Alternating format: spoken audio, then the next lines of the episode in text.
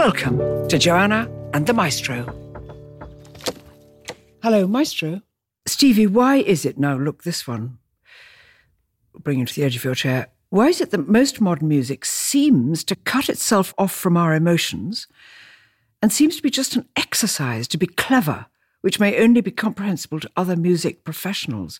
This is what David Tams is asking.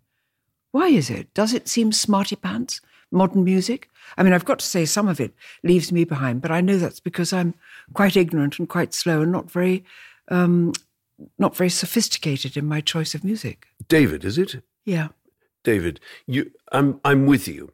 I absolutely agree with you that um, the music written um, today and actually over the last 60 or 70 years can seem that way. And I've always um, held to the view that whatever else music is, it must always charm the ear in some way. So I really do agree with you. However, there is uh, contemporary music that does charm the ear. And I, I think that's really um, what you're getting at um, the the emotional response in a way um, that that one needs to be drawn into music. If music is just an intellectual exercise, and I agree, some contemporary music can seem that way, then for me, there that music really isn't going to get to the heart of of what um, great art is. I think there is an element of really innovative contemporary art in every respect that sets out to challenge you. But the difficulty with that is it might challenge a few people uh, who get interested enough, but it won't. It, it won't interest uh, most people. So I agree with you, and I always try and uh, make it clear to young composers that I really want to be playing music to, not just listening to it, playing music that draws us in further than intellectual interest. Now, is there a sound or a piece of instrumentation in classical music that you just can't stand to hear? Uh, no. Somebody playing flat, something like no. What, oh, oh, I see. A oh, sound or exactly. Oh, oh, I see. Or a piece of or something. Um, yes, no, no, that would be it, because orchestral musicians go to such lengths to play in tune that it, it, if if something really isn't isn't working, then I then I'm bound to look like um, uh, Basil.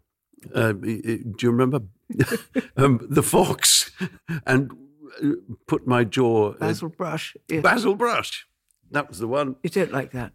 Uh, well, no, um, a very bad intonation. Yes, I think we would say. I think I would be depressed. Um, I was depressed when they play it again. You know, those two dots, and it says go back to the beginning. Go, no, we've just heard that. Please don't play it again. The repeats. Okay. Called Da capo. Da capo. I don't want Da capo. Um, on the flip side, what is the piece of music that makes you cry?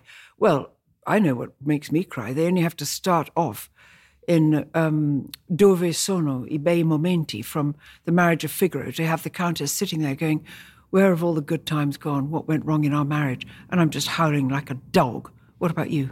Oh, the most emotional piece of music. Um, I, I, I must say, I feel overwhelmed at the end of Mahler's Ninth, which is so ethereal and um, I, I, I get very close to um, blubbing. Deep emotion. So you can say blubbing. You uh, get close to blubbing. No, I, I don't know how to pronounce that word. I'm going to move on now to Tracy. Tracy Howells. Now, darling, you've got to try to be short in some of these answers, but I don't know how you're going to be fascinated. Tracy's fascinated to hear how you, Stephen, hear music. And she, she'd like to learn more about Baroque and what makes it Baroque. That's too long, Tracy. We can't do that. But I want to know how you how you hear music, Stevie? No, it's not. The answer to your question about Baroque, Tracy, is not. It's not too long. this is just a title that has been given to a. a, a, a we, we we like to categorize, don't we? We categorize everything and give it a give it a genre. We give it a, give it a name. And the the Baroque period, um, the, the best way of describing it is Bach and Handel um, are right in the center of the Baroque period, and it describes the music that they wrote. Now, the, the, the, the second question how do I hear music? I think you're. I think you're asking me what on earth goes on in my brain when I listen to music. Um, how do I process it? Um, and I have to say that it, it, it's in all sorts of different ways because as a conductor, I'm constantly thinking about um, detail, how uh, how fast it is, um, you, what, what what is a particular orchestra um, it, it, performance bringing out, i.e., the conductor's um, work to draw out uh, particular sounds from within the orchestra. So you might he, he um, in, in Bruckner, for example, Haitink always said you've got to look after the woodwind. So, and by that he meant um, you've got to make sure the woodwind are audible. So, you, the, the, all of these details uh, go through my mind when I when I'm at a live performance. Um, but at the same time, I really can sit back and just admire the whole shape of it, the glory of it, the the, the pleasure of it.